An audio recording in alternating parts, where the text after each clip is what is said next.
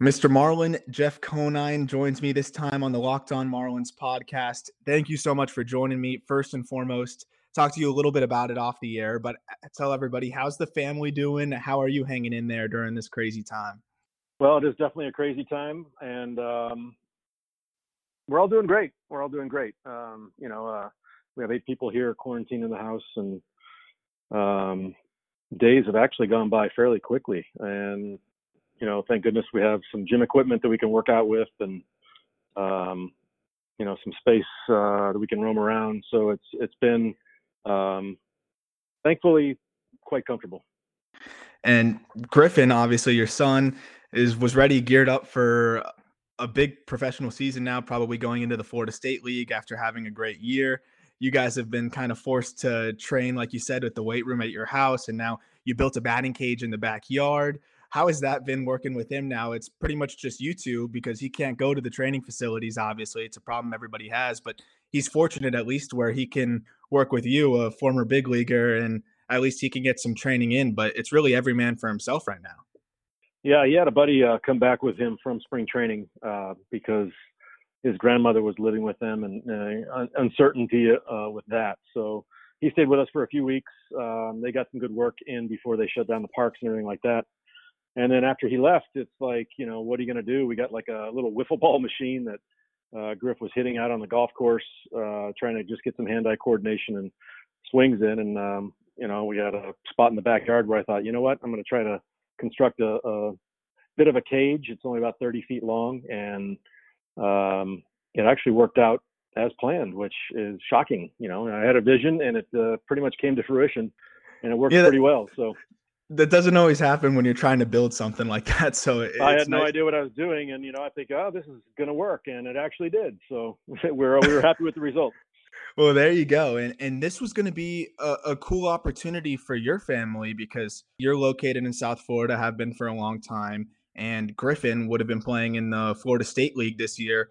Uh, hopefully, the season will get started pretty soon. For my sake, too, I was going to be broadcasting games in Jupiter, and I was looking forward to that. But how excited were you to be able to go to Griffin's games? Of course, some of them are a little bit further, but most of the Florida State League games are within a couple hours or even within less than that, an hour or so from you guys where you're located now. Yeah, it was uh, going to be a very exciting year for us uh, to be able to see him because last year uh, he was in Lansing, Michigan. Um, the year before that, he started off in Vancouver, uh, British Columbia. So we had some lengthy trips to go uh, be able to see him play. So we were very excited to come uh, this year. Like Jupiter's an hour and 10 minutes from us, and uh, the home field over in Dunedin is about three and a half. So all within uh, a drive, which would have been really nice. And it's uh, been unfortunate that that's not coming. Uh, well, hopefully there's going to be something, but uh, that's going to be a wait and see. So before I get into your career, I want to ask you one last question in regards to that. What's it like watching your son now? You know what it was like going through the minor leagues, uh, slightly different scenarios where Griffin was drafted a little bit earlier and uh, had a little bit more of that like hype and, and notoriety going in. But at the end of the day, you got to produce through the minor leagues, and it's the same climb for the guy drafted in the 50th round or the second round. How, how has it been watching Griffin now go through those same steps that you did? You don't want to be too overbearing and put too much pressure on him, but you also want to help and make sure he goes about it the right way. Is it more nerve wracking for you watching your son playing now, going through those moments, or uh, is it, is it kind of different? Arm, you don't have to sugarcoat it. Uh, he beat me in the draft by 56 rounds, and uh, I had absolutely no hype or anything going into it. But uh, it's true what you say. You know, it doesn't matter the round. Once you get wherever you're going, you got to perform, and it's much more nerve wracking for me watching him play than than when I played. You know, I I know what he's going through. I know what the minor leagues is all about.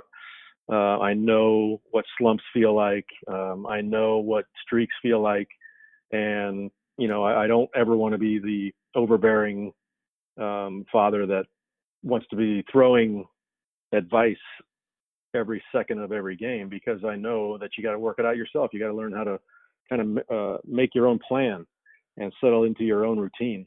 Um, you know, I will offer things here or there, and I always ask before I do because I don't want to be um, that guy that's like, hey, you got to do this, you got to do that, you know. And we have some good discussions about hitting, and that's all I think, uh, or most important part right now for him is obviously physical tools are off the charts. He's uh, in a way better spot than I ever was at that age.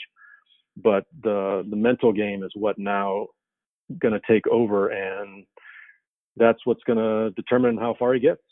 And that's the the funny thing when you think about it, right? You talk about how you were drafted 56 rounds after he was, but you beat out probably in terms of career, just the amount of games you played, the numbers you put up, um, probably almost every single. I, I, had to have to look at the draft, but every second round pick from your draft, a good majority of them, I'm sure you had more longevity and a, and a better career then. So it just shows how much the mental aspect and how much you just have to put dues in in the minor leagues. And at the end of the day, everyone's on an even playing field when you get to that part of the ball game in professional baseball. So talking about now with your beginning of your career, last time I had you on the show was probably about a year ago, and it was before I was with Locked On. It was over with Fish Stripes. We talked a lot about what you did at UCLA, how you were a relief pitcher. You didn't really hit, and then all of a sudden you get an opportunity and you end up getting drafted really late and get a chance to start really figuring out how to hit because you felt like you had the tools and your coaches believed in you. How did that work out now where you started to really hit your stride about a year and a half into the minor leagues? What really clicked for you? You talk about the mental side, but for you, it was something that you didn't have as much experience at the plate, right? You you didn't have the college at bats you didn't have any professional at bats. What really just clicked for you in professional ball where things just started to come together? Well, it was a process. Um, you know, there was a couple bad things and a couple good things without taking any college at bats is that I didn't really have a set style going into professional baseball. So I wasn't like I had to unlearn any bad habits. Uh, I was pretty coachable at that point. Um, so that was a positive. Um, and the negative is I didn't have any experience, so I didn't know what to expect. Um, obviously, when I first went into pro ball, I was completely overmatched. Um, you know, I had I didn't really hit much my sophomore year of high school. I was uh, primarily a pitcher. Um, I was injured most of my junior year of high school. I hit like 260 in, in high school, and then I had a really good senior year. I made like second team All CIF in California, and that um, kind of was my only real big offensive year as far as uh, baseball is concerned in high school.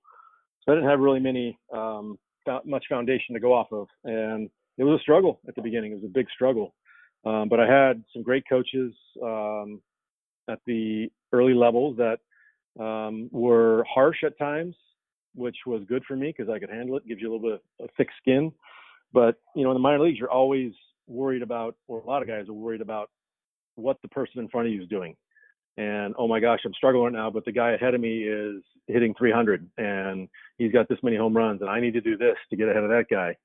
And they basically just, you know, not literally, but figuratively slap me in the face saying, hey, you can't worry about anybody ahead of you. All you can worry about is what you're doing and what you're doing right now.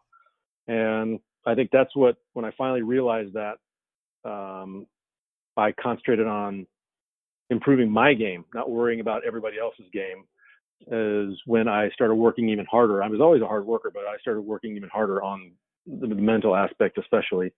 And uh, double A is really where I turned the corner, and I had gained a lot of confidence, and I had a great year. You talk about guys in front of you. A little bit of the case in Kansas City. You have the opportunity to be selected in the expansion draft by the Marlins. What was that process like? Were you did you have any idea that you could be selected in the expansion draft? I know certain players get protected. I don't know how it was then though in terms of like what you knew because you couldn't just check Twitter with players now finding things out before they even get notified by the team. It's a little bit different then and were you hoping almost for an opportunity to go somewhere where you could play right away like an expansion team like the Florida Marlins and really show what you're able to do? Yeah, back then the first round you could protect 15 uh, players on your 40 man roster. And from what I had heard, that uh, you know through organizational talk was that I was going to be protected for the first round. So um, I got a phone call, I think the night before, saying uh, you're not protected. Um, the first round, they they did not have a starting shortstop at the time. So one of my roommates at the time, David Howard, uh, was basically the only shortstop they had in the organization. So they protected David Howard instead of me.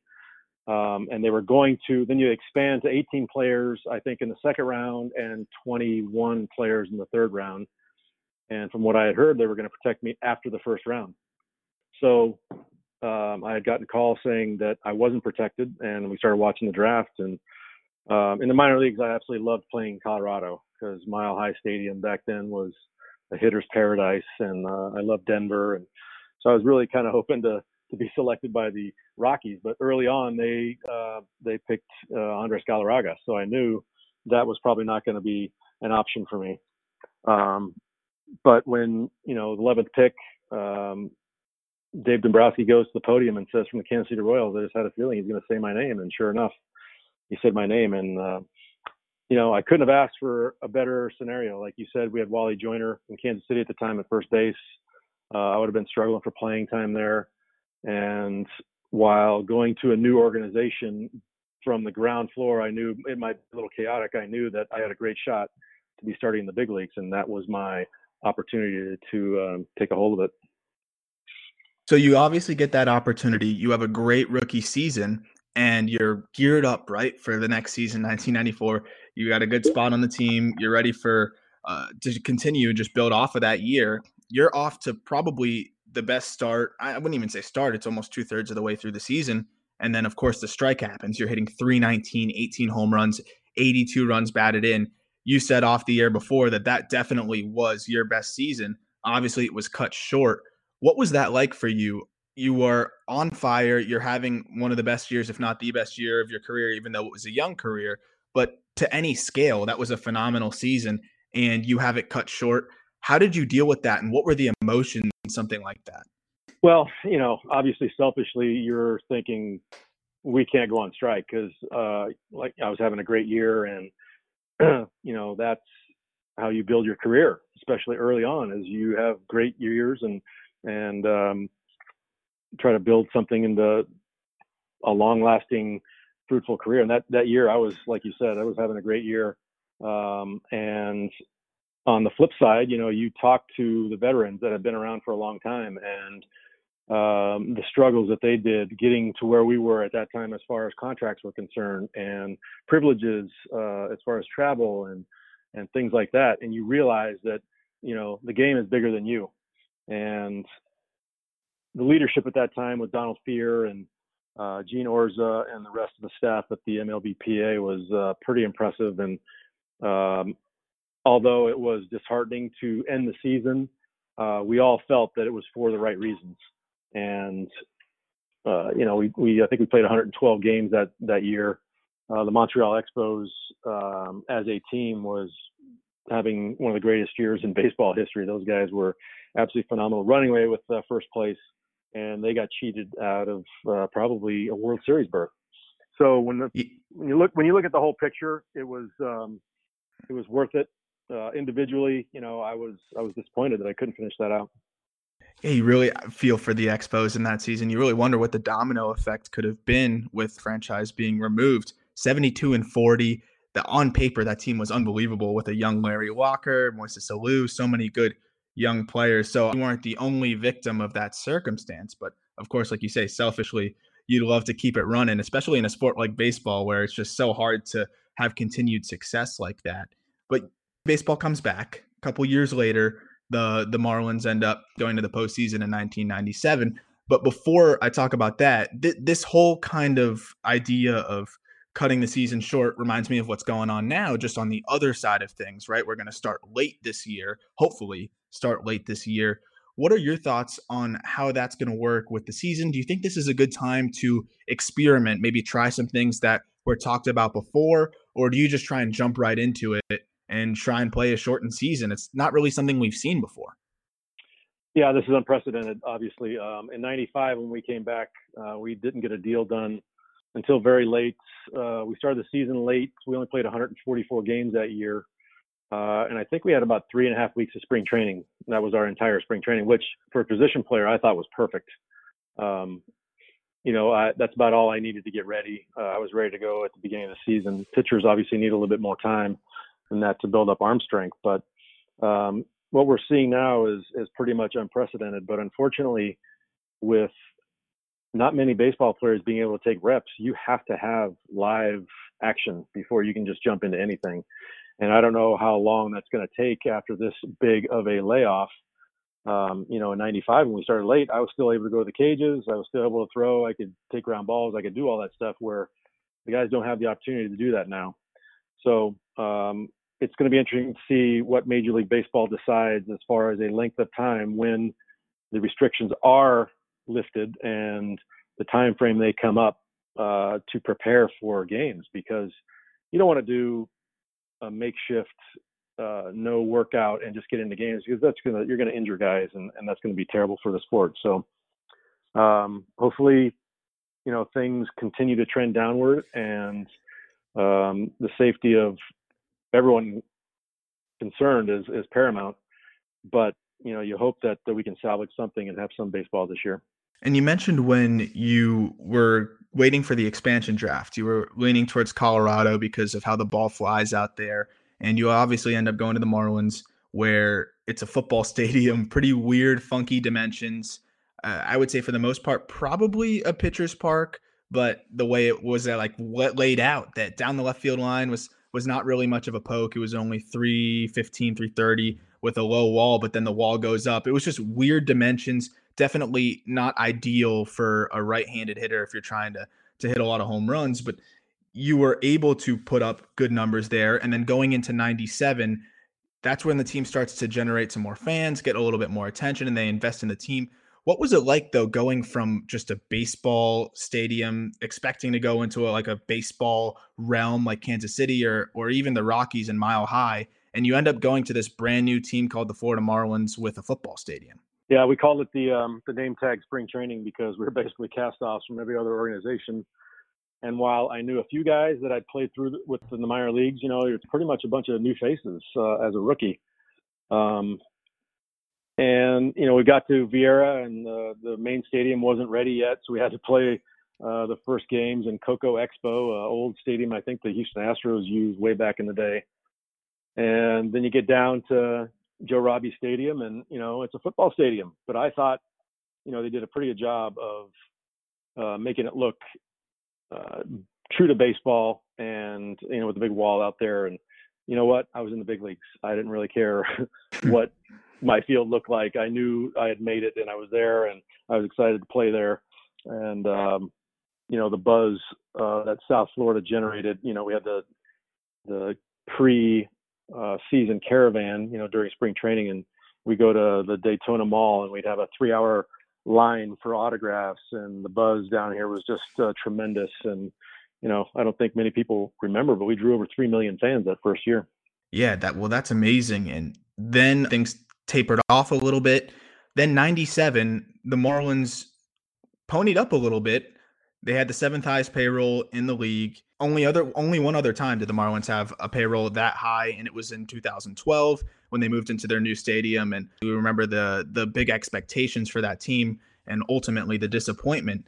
But with your team in 97, that was where the Marlins really ponied up. Do you think that there was a little bit more pressure now on that season where they started to invest in players a little bit more? Now you've been around for four years and teams are or people are expecting you guys to be good that year. Came through with the World Series. Was there a little bit more pressure compared to 2003? I'm assuming the answer is yes, but just in general, how was that season going into it? Um, there was pressure, but not on us as players. You know, there was pressure for this organization because Wayne Huizenga at the time had said, you know what, uh, the strike badly damaged the attendance here in South Florida. That like I said, we drew over three million that first year. Went on strike the second year. I think we were on pace to draw over three million again the second year. Went on strike, and the South Florida fans just turned their back on baseball. So 95 attendance, 96 attendance was not good at all. Wayne Huizenga said, you know what? Uh, even though baseball is starting to come back a little bit as far as fan base is concerned across the country, uh, he told Dave Dombrowski, do whatever you can to build a winning team. I want you to go out and get whatever you need I will open the pocketbook, and we're going to see if baseball will come back as far as the fan base is concerned here in South Florida. So he did. And when we got to spring training that year, um, there was no pressure on us. We knew we had a good team. We knew we were good. So when we got in that clubhouse, and as we went through spring training, uh, it was evident. I I think our spring training record was something absurd like 26 and five, or uh, you know, 24 and six, or we were we were dominant, and we knew it. We were confident, so we knew going into the season we had something special. So we weren't uh, there was no pressure on us at all. We didn't feel it. We just were excited and confident to go into that season. What was it like that first postseason game where you have that football stadium just fully packed for a baseball game? You really just I don't even think there will ever be something like that again, except maybe in Oakland if they are able to make a run before they get a new stadium where you can have 60, 70,000 fans at a baseball game just all the way around the bowl from the top to bottom. Was that just the most surreal thing you've ever been in with a baseball environment? How did that compare to some other stadiums that maybe don't fit as many, but the fans are more on top of the field? Well, um, you probably don't remember because you were like not born yet, but the first uh, game that we played in the playoffs that year, they did not sell it out. So they had tarps in the in the upper deck. They had tarps that covered all the seats in the, in the upper decks just to kind of make it look more cozy, I guess. And I was running out to left field to play, and I think for batting practice actually. And I looked up, and they had added an extra tarp to the left field corner. So that meant they didn't sell out what a normal sellout would be for the season, which I could not believe. Um, obviously, as the playoffs progressed, um, I think against Atlanta we probably had 55,000, uh, and then of course against Cleveland we sold out the whole thing with 68,000. And the, you know, the uh, atmosphere for an event like that in South Florida is is pretty much top of top of the rung. I mean, you can't really get much more excitement than an event like that down here because people they love to show up for big events, and that was the biggest one they'd seen here in quite some time, maybe ever. And yeah, I mean that you said I wasn't I was hardly alive. I would do anything to be able to go back and uh, just see one of those games because every time I watch them on TV, uh, the reruns, everything like that, it just seems like the most surreal environment uh, with all the flashes, everything. It just seems incredible. With that team, there's always seems to be that one player on every team that just the game comes so easy to them, and you just marvel at what what they can do, especially on a team that w- wins a World Series. Who was that guy on the 97 team that you would just watch and be like, how does it come so easy to you?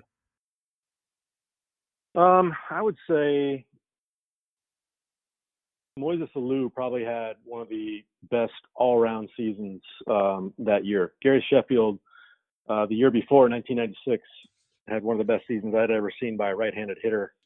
I think he had 42 home runs, uh, 120 some RBIs, he only struck out 65 times for a violent swing like that and had 130 some walks. I hit behind him and I and I saw I marveled at it the entire year. Uh, he struggled a little bit in '97, um, but luckily we had the horses around him to pick him up. But uh, Moises that year for us, I thought was our MVP, and uh, he just had a remarkable season. You go back to the postseason in 2003 and win the World Series. How did those two, before I go into in depth into 2003, on the surface, how did those two compare to each other? Obviously, 2003 was a much more improbable run, uh, slow start to the season. Nobody thought you guys would do it. But once you got to the postseason, you've talked about it in the past where you guys had this confidence in 03 too, where it was like, we have nothing to lose, we're on a roll. Did you have that same level of confidence almost in both World Series, but from a different place? Yeah, it was a little bit different. You know, '97, we knew that that team was built to do what it did. Um, so it wasn't a surprise to us that we were in the playoffs and making a run at the World Series. Where 2003, you know, they had to come from a huge deficit. I didn't get there until September 1st, um, obviously. But the last month of that season, the character of that team was more just like a, a childhood uh, game to everyone. It was just fun. You know, everybody had a great time every night, and we never thought we were out of any game. And I've always said, even though I was only there for the last month, it was the most fun I've ever had on a baseball field because the cast of guys that we had, the support cast, uh, the bench guys, everybody was in it and knew their role and knew how to support everybody else on the team. And you know, you look at uh, Miguel Cabrera coming in late uh, as a rookie, Dontrelle Willis, uh, dominating as a rookie, um, and their personalities just lent to this jovial atmosphere that uh, I had never been a part of. Uh, that was a magical year, and I'd only been a part of it once, and we uh, never thought we were out of a game, which was awesome. We talked about Miguel Cabrera coming in 2003 and making an impact In 97, Edgar Renteria was just a young kid who comes in and obviously makes a massive impact. What was it like for him coming up? How much do you think he impacted that team as just a 20 year old as well? Well, you look at what he did. Uh, he's in arguably the most important position on the entire field at shortstop. Uh, Colombian kid doesn't speak much English. Uh, coming into an American game with a high dollar payroll, and uh, it's just uh, when you look at all those factors, it's remarkable the season he turned in and the clutch hits that he had throughout the year, and the and the amazing defense that he played. So, um, equally as impressive um, is what he did at that age for us in 97 as what Miguel did for us in 2003. In between 97 and 03, you have a couple stops in between. You're coming from Baltimore to the Marlins, as you mentioned, in the second half of the season, right around the deadline. You told this story last time I had you on, and just quickly, because I don't think people realize, I mean, people know how much of an impact you made in that 2003 run, but I don't think people realize how to the wire it was for you to even be on this Marlins team in that 2003 run. It was a last minute move and pretty crazy on how you were finally able to get to the Marlins and have that all work out. Can you tell that story real quick? Yeah, it was uh, August 31st. Um, I'm in Seattle uh, playing the Mariners. Just finished up series there, and I'm struggling bad. I end up uh, I don't know, the two double plays that game or something like that. The bus, go to the airport, and they have like the TSA check uh, right as, at a table in front of the stairwell going up to the plane on a tarmac. So I usually hung out in the back of the bus and waited for the crowd to die before I got off. I'm kind of back there by myself. I see the GM the time of get off, which does. And there were a couple guys in the very front, and he walked past them, and I knew he was coming to talk to me about something because he's never on our bus. So he looks at me and he sits down. And he goes, "Well," he goes, "I've got a proposed trade between us and the Florida Marlins to bring you back to Florida." And I just couldn't believe what he was saying. I'm like, "Wait, what?" And he's like, "But it's contingent. I had one year left in Baltimore. It's contingent of me breaking that one year up into two years uh, at a reduced rate." So we had some negotiating to do, and there was no internet back then. Um, we had a, uh, basically airphones in the back of the seats on the plane, and that's how I was going to make my communications because we're going to be in the air when the trade deadline passed. And I couldn't get a hold of my agent. He was in the air as well. I called my wife Cindy and said, "Hey, this is the deal." She couldn't believe it, but I'm like, "Be on standby because I'm going to be calling you. You're going to have to be the point person. You got to call Michael, my agent, and, and tell him what the situation is." And he's got to call Larry Beinfest, the GM of the Marlins at the time, and we got to get this thing worked out by it was back then it was uh, midnight. So um, sure enough, I get on the airphone. I don't, I don't even think I ever saw that bill. I don't even know what that bill was in a credit card, but it was probably uh, massive. I called, you know, in probably half hour increments to see what the uh, negotiation process was going like, and then I was uh, conversing with all my teammates on on the plane at the time, and uh, sure enough, with about two minutes to go, I'm talking to Larry Beinfest, and he's like, Jeff, he goes, I got to let the commissioner know right now. Do we have a deal or not? And I said, yeah, we have a deal. So, you know, he didn't say anything, he just hung up because he had to get it in before midnight. So I got back to Baltimore. I cleaned up my stuff. I got on a plane the next morning, and it was September 1st game and um, on Labor Day. I had to uh, I come back and I got my locker ready and kind of said hello to all the new teammates. Got out there and played my first game.